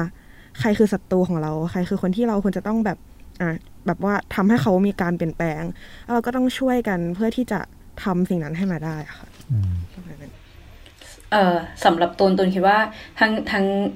ทั้งดอมแล้วก็ เอ่อเข้าสวยเนาะก็พูดเรื่องการที่ พวกนักเรียนเนี่ยจะต้องเข้าใจความเรื่องกฎระเบียบให้ชัดเจนเนาะว่ามันเป็นยังไง แล้วก็เรื่องสิทธิเป็นยังไงเนาะทีนี้ตุนมองในมุมที่ว่า เราจะทำยังไงที่เราจะทำให้อาจารย์ที่เขามีอำนาจเนี่ยพอยอมที่จะเปลี่ยนแปลงกับเราได้บ้าง ตูนกำลังมองว่าเออเราจะทำยังไงให้อาจารย์ที่เขารู้สึกว่ากฎระเบียบเป็นสิ่งที่ดีเนี่ยพร้อมที่จะเปลี่ยนแปลงไปกับเรา ดังนั้นตูนคิดว่าเราอาจจะต้องไม่มองเขาเป็นศัตรูมากกว่า เราลองหาวิธีที่สามารถคุยกันได้แบบเปิดใจจริง ๆ อาจจะแบบผ่านกิจกรรมอะไรสักอย่างหนึ่งหรือว่าหาออวิธีการโน้มน้าวอะไรสักอย่างหนึ่งที่ทำให้เขาแบบเปลี่ยนความคิด เพราะตูนคิดว่าจริง ๆ แล้วอาจารย์กลุ่มเนี้ย เขาไม่ใช่ไม่เข้าใจเด็ก และไม่ใช่ไม่รู้ว่าอะไรถูกอะไรไม่ถูกนะ บางทีเขาอาจจะเข้าใจเรามากเลยก็ได้รู้หมด รู้หมดเลยก็ได้ แต่มันแค่ยังไม่ถึงจุดหนึ่งที่มาคุยกันแล้วแบบเกิดการเปลี่ยนแปลงไปด้วยกันน่ะ อืม อาจจะต้องหาหาตรงนั้นมากกว่าหาตรงกลางมาคุยด้วยกัน อย่าเป็นศัตรูกันอะไรเงี้ยอืมเพราะสุดท้ายมันก็ต้องอยู่กันไปแบบก็ต้องหลายปีเนาะต้องเจอหน้ากันจะได้ไม่ต้องอืมมานั่งหลบหน้าหลบตากันเออจริงใช่ เราคิดว่ามันเราคิดว่ามันน่าจะยั่งยืนกว่าการที่แบบ อะอืมวันนี้พวกเรามีพลังมากกว่าอืมพวกเราเลยเอาชันเอาโอเวอร์คัมเขาแต่ว่า พอถ้าเกิดสมมติพวกกลุ่มนี้หายไปเขาก็กลับมาเอามีอำนาจใหม่ขึ้นมาเหมือนเดิมอืมถูกปะอืมแต่ถ้าเกิดทำความเข้าใจกันทั้งสองฝ่ายอย่างเงี้ย มันก็คงไปต่อได้ยาวมากกว่าอืมคือในทางกลับกันไอเหตุผลที่เขาให้ว่าถ้าเขา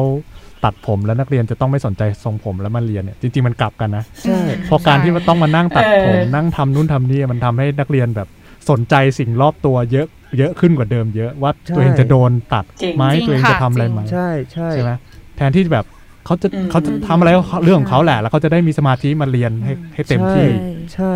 อะอย่างผมอย่างผมง่ายๆแหละผมโดนบังคับตัดทรงนักเรียนอย่างเงี้ยอืมขาวสามด้านเนี่ยอืมไปเรียนแล้วก็แบบโอ้ ก้อนอะไรอยู่บนหัวกูว่าแบบผมมันหลอมๆแหลมไม่มั่นใจๆเออ เดินไปล้างหน้าแล้วแบบส่องกระจกแบบ โอ้ตายแล้วอืมเข้าใจแล้วขนาดกูยังไม่รู้สึกดีกับตัวเองเลยแล้วคนอื่นจะรู้สึกไงวะเออ เดินเดินแล้วเขาแล้วเขาเองก็เหนื่อยเองด้วยนะ เพราะว่าเขาต้องมานั่งตามดูว่าเด็กแบบถูกระเบียบหรือผิดระเบียบอะไรอย่างเงี้ยเออเออเอาเวลาไปพัฒนาทักษะด้านการสอนดีกว่าไหมเออแล้วคืออย่างจริงคือถ้าเราพูดว่าเรื่องมันเป็นสิทธิมันเป็นอะไรเงี้ยโอเค ในเชิงหลักการมันเป็นอย่างนั้นอยู่แล้วแหละ แต่ว่าในทางปฏิบัติอะอืมเด็ก ๆ ไม่ได้รู้จักคำว่าสิทธิ เด็ก ๆ ไม่ได้รู้ว่าฉันต้องเรียกร้องสิทธิ์ของตัวเองอันนี้พูดถึงเด็กแบบตั้งแต่เล็ก ๆ เลยนะคะ แต่ว่าความรู้สึกที่มันเกิดขึ้นในใจเขาอะในฐานะที่เป็นเด็กคนหนึงเป็นผู้เรียนอะมันก็เป็นอย่างที่คุณหนองพูดเมื่อกี้เลยอะค่ะ ความไม่มั่นใจ ความไม่เคารพในตัวเอง มันเกิดขึ้นแล้วมันบั่นทอนโอกาสในการเรียนรู้ แต่นว่าอีกอย่างที่มันก็อันตรายด้วยก็คือ แล้วมันเป็นการปลูกฝังมันเป็นการหล่อหลอมให้เด็กคนหนึงอะนอกจากจะกดทับตัวเองแล้วอะแล้วก็เคยชินกับการที่ตัวเองถูกกดทับ มันก็ยังเห็นว่าไอการละเมิดสิทธิเหนือร่างกายกันเนี่ยมันเป็นเรื่องที่ยอมรับได้นะในสังคมทำได้เนี่ยแล้วมันแล้วเราก็ระบบการศึกษาของเราเลยจะผลิต มีสิทธิ์ที่จะผลิตคนที่จะมาทาน การละเมิดสิทธิเหนือร่างกายคนอื่นแบบเนี้ย อืมแล้วมันสะท้อนไปถึงเรื่องสิทธิอืมเรื่องอื่น มันกลายเป็นว่ากฎระเบียบหรือว่ากฎหมายจริง ๆ แล้วอะมันควรจะมีเพื่อให้คนในสังคมเคารพกันไม่ละเมิดกัน แล้วก็อยู่ร่วมกันได้ โดยไม่มีใครละเมิดสิทธิ์ของใคร แต่กลายเป็นว่ากฎพวกเนี้ยมันกลับทำหน้าที่ส่วนทางกันนะคะมันมันสร้างความชอบธรรมให้กับ การละเมิดสิทธิกันต่อกันไปเรื่อยๆอะแต่ว่าอันเนี้ยมันคือความอันตราย แต่ว่าอย่างที่บอกค่ะว่า มันก็ยังมีคนอย่างดอมอย่างน้องข้าวสวยอย่างตูนที่เป็นเหยื่อของระบบพวกเนี้ยแล้วเรามองเห็นว่ามันผิดปกติแล้วมันต้องหมดไปได้แล้ว แล้วว่ามันมันเป็นภัยขนาดไหนต่อสังคมไทยต่อระบบการศึกษาไทยอะเราเราก็เลยต้องการที่จะเปลี่ยนแปลงมันค่ะ มันอาจจะไม่ใช่เรื่องของเฉพาะแค่คนที่อยู่ในโรงเรียนณตอนนั้นถูกไหมค่ะเพราะมันจะมีหลายหลายหลายคนที่แบบใช่จบออกไปแล้วก็ก็ก็ไม่ก็ก็เป็นเรื่องของนักเรียนไปอะไรเงี้ยไม่มายุ่งค่ะ แต่เหมือนดอมเหมือนตูนอะไรก็ยังพยายาม active เรื่องพวกนี้อยู่ถูกไหมค่ะทั้งทั้งที่ตัวเองก็เป็นศิษย์เก่าไปแล้วใช่จริง ๆ ดอมกับตูนเคยมีโอกาสใช่ก็ไปทำกิจกรรมที่โรงเรียนใช่ก็ได้เจอพี่ดอมกับพี่ตูนครั้งแรกก็น่าจะงานนั้น ใช่ค่ะทำกิจกรรมอะไรครับตอนนั้นอะเดี๋ยวให้ตูนเล่าเพราะนี้ตูนเป็นคนชวน คือจริง ๆ แล้วอะตูนจะได้เชิญเข้าไป พอหลังจากที่มีเคสกับอาจารย์คนนั้นใช่ไหมนี่คะตูนได้แล้วก็เข้าเหรอครับถัดเนี่ย เข้าปีถัดไปก็ทุกอย่างมันก็ อพอปีถัดไปทุกอย่างมันก็ค่อย ๆ ดีขึ้นอะไรอย่างเงี้ย ก็มีอาจารย์อีกคนหนึ่งที่เขายังแบบเขายังโอเคกับเราอยู่มากๆ เขาก็เชิญเราเข้าไปเรื่อยๆ เสร็จแล้วปีสองปีที่แล้วเนาะเขาก็เชิญเราให้ไปช่วยทำค่ายผู้นำเราก็เลยชวนดอมไปจัดค่ายผู้นำการทำดีไซน์ thinking ว่าถ้าโรงเรียนของเราเนี่ยอยากจะเปลี่ยนให้เป็นโรงเรียนที่ดีขึ้นเนี่ยเราจะทำยังไงกันดีบ้าง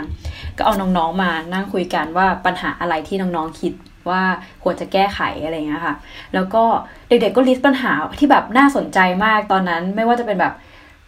เออโรงเรียนหญิงล้วนไม่มีผ้าอนามัยขายอะไรเงี้ย เราก็ตกใจแล้วว่าแบบเฮ้ยทำไมไม่มีผ้าอนามัยขายเป็นโรงเรียนหญิงล้วนใช่ไหมแต่ตอนนี้เหมือนว่ามีขายแล้วเนาะที่สหกรณ์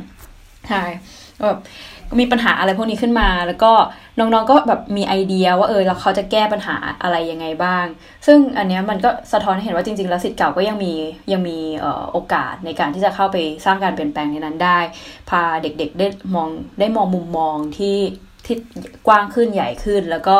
ช่วยกันคิดหาทางออกให้กับโรงเรียนได้อยู่แต่ทีนี้อีกอีกอันหนึ่งที่ดอมบอกว่าเออเอกฎระเบียบของโรงเรียนอะ่ะ มันก็เป็นตัวที่อาจจะทำให้ นักเรียนอะออกไปมีมุมมองความคิดที่คิดว่าไอ้กฎระเบียบเหล่านี้เป็นสิ่งที่ถูกต้องสามารถทำต่อได้ เออ ซึ่งมันก็จะมีเออสิทธิ์เก่าอีกกลุ่มหนึ่งเหมือนกันที่ที่มองว่า เนี่ยไอ้ความคิด ที่มีความเป็นประชาธิปไตย หรือว่าความคิดที่ต้องการเปลี่ยนแปลงกฎระเบียบเหล่านี้มันเป็นสิ่งที่ผิดนะ ไม่ควรที่จะทำแล้วก็พยายามออกมาต่อต้าน ซึ่งมันก็ยังมีกลุ่มอำนาจตรงเนี้ยอยู่ใหญ่มากเลย ที่อยากจะให้คงความเป็นเอกลักษณ์สตรีวิทยาเอาไว้ต่อเนื่องใช่ไหมอืมคือจริงๆอะมันน่าสนใจมากเพราะว่าถ้าเป็นกลุ่มสิทธิ์เก่าพวกนี้เขาได้เข้าไปทำกิจกรรมอะอาจจะเป็นค่ายผู้นำเหมือนกันหรืออาจจะเป็นค่ายรับน้องอะไรเงี้ยเขาก็จะเข้าไปในเอ่อคือไปในทางที่ส่งเสริมอืมให้เด็ก ๆ สมาทานให้เด็ก ๆ ให้เด็กๆยังยึดถือทำตามระเบียบค่านิยมต่อไปพวกนี้ต่อไปอืมแต่ว่าคือถ้าถ้ามีสิทธิ์เก่าได้ฟังอยู่อะค่ะ คือดอมกับตูนอย่างเงี้ยครั้งนั้นที่เรามีโอกาสได้ไปทำกิจกรรมในค่ายผู้นำครั้งนั้นอะเราเรารู้สึกว่ามันมีคุณค่ามาก เราประทับใจกับสิ่งที่เกิดขึ้นมาก คือเราทั้งสองคนอะอยากจะตอนนั้นความตั้งใจคือเราอยากจะไปเปิดโอกาสให้เด็กๆอะให้รุ่นน้องของเราเนี่ยมีโอกาสได้เออร่วมกันระดมสมอง ร่วมกันขบคิดอะไรที่มันนอกกรอบมากไปกว่ากิจกรรมที่เขาได้ทำประจำวันในในห้องเรียนปกติมันคงไม่มีตรงนี้อืมแล้วสิ่งที่เราเห็นนะมันน่าทึ่งมากค่ะ คือน้องๆ รุ่นน้องตั้งแต่แบบม .1 ยันม .6 เนี่ย ทุกคนใช้ความคิดกันอย่างเต็มที่มีทั้งการสร้างสรรค์ แล้วก็ยังคงจริงจังกับการแก้ปัญหา เราได้เห็นความคิดที่มันหลากหลายมากๆ แล้วเรารู้สึกว่ามันเป็นการปลดล็อกศักยภาพ เรารู้สึกว่าตรงเนี้ยเป็นโอกาสที่สำคัญที่เด็กๆควรจะได้มีอะค่ะในการเรียนรู้ในการพัฒนาศักยภาพด้านต่างๆ ทีนี้ดอมดอมอยากถามน้องข้าวสวยว่าเอออย่างน้องข้าวสวยแบบ มีความประทับใจหรือว่า feedback ยังไงบ้างจากกิจกรรมครั้งนั้นนะคะ คือตอนแรกก็คือช็อกนิดนึงเพราะว่า ที่ผ่านมาอยู่มาห้าปีตอนนั้น ยังไม่เคยแบบมีใครกล้าพูดเรื่องแบบกฎระเบียบต่อหน้าครูจริงจังขนาดนั้นมาก่อนนะคะอืมอืมอันนี้มันคือเหมือนแบบ ให้แบบวิจารณ์กันแบบตรงๆเลยว่าแบบเหมือนจะมีคำถามว่าแบบการทำผิดกฎระเบียบเกี่ยวแบบว่ามันเหมือนกับการผิดกฎหมายไหมฟิวนี้ด้วย ใช่ใช่ค่ะ ซึ่เป็นงแบบดีเบตเนาะใช่ค่ะใช่ซึ่งครูที่อยู่ในอยู่ในค่ายตอนนั้นด้วยเป็นแบบครูที่แบบค่อนข้างคอนเซอร์เวทีฟมาก ๆ ก็เลยแบบช็อกนิดนึงที่แบบมีคนแบบ กล้าพูดขนาดนี้แล้วหลังจากนั้นมันก็เลยเหมือนแบบจุดไฟให้รู้สึกว่าแบบเออเราก็ควรที่จะต้องแบบตั้งคำถามอย่างจริงจังมากเราก็ขึ้นแล้วเรารู้สึกว่าเราก็พูดได้ใช่ใช่คืไหอมก่อนหน้านั้นมันเหมือนแค่แบบก็คิดแต่ก็แบบเออก็ทำอะไรไม่ได้ปะวะอะไรอย่างงี้แต่เหมือนพอหลังจากนั้นก็เลยรู้สึกว่าแบบ เออเราก็แบบก็ก็ควรจะทำได้นี่อะไรอย่างเงี้ยอืมมันก็เหมือนจุดไฟหลาย ๆ คนขึ้นมาในค่ายนั้นอืค่ะม ซึ่งคือตอนนั้นนะที่พี่ดอมกับพี่ตูนไปพูดกันได้อะเพราะเราไม่ได้อยู่ใต้อำนาจเขาเลยไงอืมเราเลยรู้เรามีเสรีภาพที่จะพูดเราไม่ได้ต้องกลัวอืมทีเนี้ยนว่าเรื่องเนี้ยอาจจะเป็นหลักฐานที่ทำให้เห็นว่าทำไมการควบคุมด้วยกฎกับการไม่เปิดโอกาสให้มีการคิดวิเคราะห์ การการเรียนกันแบบคิดวิเคราะห์ การเรียนการสอนที่ส่งเสริม critical thinking มันถึงต้องไปคู่กันเพราะถ้าเมื่อไหร่ที่คุณเริ่มตั้งคำถาม เด็ก ๆ เริ่มตั้งคำถามถึงความถูกต้อง ความเหมาะสมถึงเหตุผลเนี่ย มันจะเห็นความบิดเบี้ยวของกฎที่ใช้อยู่อะมันเกิดการพยศทางอำนาจขึ้นแน่นอนนะคะอืมก็สะท้อนระบบการศึกษาไทยทั้งระบบได้เหมือนกัน เราเราคิดว่าปัญหาของโรงเรียนสตรีวิทย์หรืออาจจะเป็นโรงเรียนรัฐหลาย ๆ โรงเรียนนะก็คือเรื่องของระบบอำนาจที่ที่ขึ้นอยู่กับด้านบนคือผู้ฝ่ายผู้บริหาร หรือว่าอาจารย์ที่มีอำนาจในการเอ่อใช้กฎต่างๆ ทีนี้มันก็เลยทำให้เอ่อ มันไม่อำนาจเนี่ยมันไม่สามารถกระจายไปถึงนักเรียนคือ ความต้องการของนักเรียนก็ไม่ได้ได้รับการแก้ไขหรือว่าเอ่อได้รับการพัฒนารวมถึงพวกการศึกษาสวัสดิภาพในโรงเรียนอะไรเงี้ยสวัสดิการในโรงเรียนพวกเนี้ยเออก็ไม่ได้ถูกยึดโยงขนาดนั้น ทีนี้อีกอย่างหนึ่งก็คือในเลเวลของอาจารย์เอง ตัวอาจารย์ที่อยากที่จะ ที่มีความคิดที่แตกต่างจากจากฝ่ายบริหารด้านบนเนี่ยเขาก็มีโอกาสในการทำน้อยกว่า เช่น อย่างที่เมื่อกี้บอกว่า ถ้าอาจารย์เขาเห็นด้วยกับความคิดของนักเรียน แต่ว่ามันไม่ด้ดันไม่ไปตรงกับฝ่ายผู้บริหารอย่างเงี้ยเขาก็ไม่สามารถที่จะมี Impact อะไรได้อืมดังนั้นถ้าสามารถที่จะแบบมีกระบวนการให้ ไออำนาจเหล่านี้มันกระจายลงสู่ทุกเลเวลไม่ว่าจะเป็นอาจารย์ทั่ว ๆ ไป แล้วก็นักเรียนเองได้เนี่ยเราคิดว่ามันจะทำให้ระบบการศึกษาในในโรงเรียนน่ะมันน่าจะยึดโยงกับทุกๆกลุ่มมากขึ้น แล้วก็ความต้องการของแต่ละฝ่ายทั้งนักเรียนและอาจารย์ แล้วก็คนที่มีส่วนร่วมในโรงเรียนเองในการศึกษาเองเนี่ยก็จะได้รับการตอบสนองเพิ่มมากขึ้น อืม แบบนั้น ครับ โอเคอีกสองคนมีอะไรอยากจะสรุปไหมครับ เรื่องปัญหาของโรงเรียน ค่ะสำหรับดอมดอมรู้สึกว่าปัญหาในโรงเรียนสตรีวิทย์ที่เราเจอเนี่ยมันสะท้อนปัญหาของทั้งระบบการศึกษาไทย และในขณะเดียวกันมันก็สะท้อนปัญหาของประเทศไทยด้วย คืออย่างที่ตูนพูดอะค่ะก่อนหน้านี้ว่ามันมีปัญหาเรื่องการผูกขาดทางอำนาจอยู่เนาะ คือพวกเราอะพวกเรามนุษย์ธรรมดาเราดูก็รู้ว่าทั้งโรงเรียนแล้วก็ระบบการศึกษา รวมทั้งระบบ การบริหารบ้านเมืองเนี่ยมันควรจะเป็นไปเพื่อประโยชน์ของสมาชิกในสังคมนั้น คืออาจโรงเรียนก็ควรเป็นไปเพื่อให้นักเรียนมีโอกาสได้การพัฒนาศักยภาพตัวเองอย่างเต็มที่ ระบบการศึกษาก็เช่นกันออส่วนระบบการบริหารบ้านเมืองมันก็ควรจะเป็นไปเพื่อให้ประชาชนได้มีคุณภาพชีวิตที่ดี แต่ปัญหามันคือพอคนที่กลุ่มอำนาจอยู่เป็นคนกำหนดทิศทางทั้งหมดเนี่ยว่ากฎเกณฑ์ในโรงเรียนจะเป็นยังไง หรือว่านโยบายต่างๆ ในการบริหารประเทศจะเป็นยังไงเนี่ยมันเลยทำให้คนกลุ่มนั้นสามารถใช้อำนาจตรงเนี้ย เพื่อรักษาอำนาจตัวเองต่อไปเรื่อยๆ ในการที่เขาจะผูกขาดจะผูกขาดเหนือโรงเรียนผูกขาดเหนือระบบการศึกษา หรือผูกขาดเหนือระบบการบริหารบ้านเมืองอะดมรู้สึกว่าอันเนี้ยมันเป็นมันเป็นปัญหา แล้วมันก็ยากที่จะต่อสู้เพราะมันต่อสู้บนฐานอำนาจที่ไม่เท่ากันอย่างที่ดมพูดก่อนหน้านี้แต่ไม่ใช่ว่ามันทำไม่ได้อะค่ะคือถ้าใครที่ฟังอยู่ดมก็รู้สึกว่าอยากอยากจะช่วยกัน ให้ช่วยกันผลักดันให้ช่วยกันขับเคลื่อน เพราะว่าเนี่ยมันเป็นปัญหาของเราทุกคน มันไม่ใช่แค่ปัญหาของเรียนสตรีวิทย์แล้วมันเป็นปัญหาของระบบการศึกษาไทย แล้วมันเป็นปัญหาของทางประเทศไทยอะค่ะก็คืออยากจะให้มองเห็นถึงความผิดปกติตรงนี้ แล้วก็ช่วยกันขับเคลื่อนเท่าที่พวกเราจะทำได้อะค่ะ เพื่อให้พลังมวลชนมันมีความหมายขึ้นมาค่ะ ค่ะ อันนี้ก็เหมือนพูดกันไปหมดแล้ว อันนี้อืมฝากถึงครูก็ได้ค่ะ โอ้โอเคคโอรับเคก็ อยากให้ครูทั้งทุกคนทั้งฝ่ายที่อะเห็นด้วยแล้วกับยังไม่เห็นด้วย ช่วยเปิดใจแล้วก็รับฟังเด็ก เพราะว่าปีที่ผ่านมาก็มีกิจกรรมเกี่ยวกับการแสดงความคิดเห็นของเด็กไปเยอะมาก ทั้งแบบเรื่องที่เข้าไปพูดกับเขาตรงๆ ว่าอยากทำม็อบในโรงเรียน หรือว่าการทำบอร์ดเกี่ยวกับกฎระเบียบอะไรอย่างนี้ก็ทำมาเยอะมาก แต่ว่าสิ่งที่ได้รับตอบรับมามันก็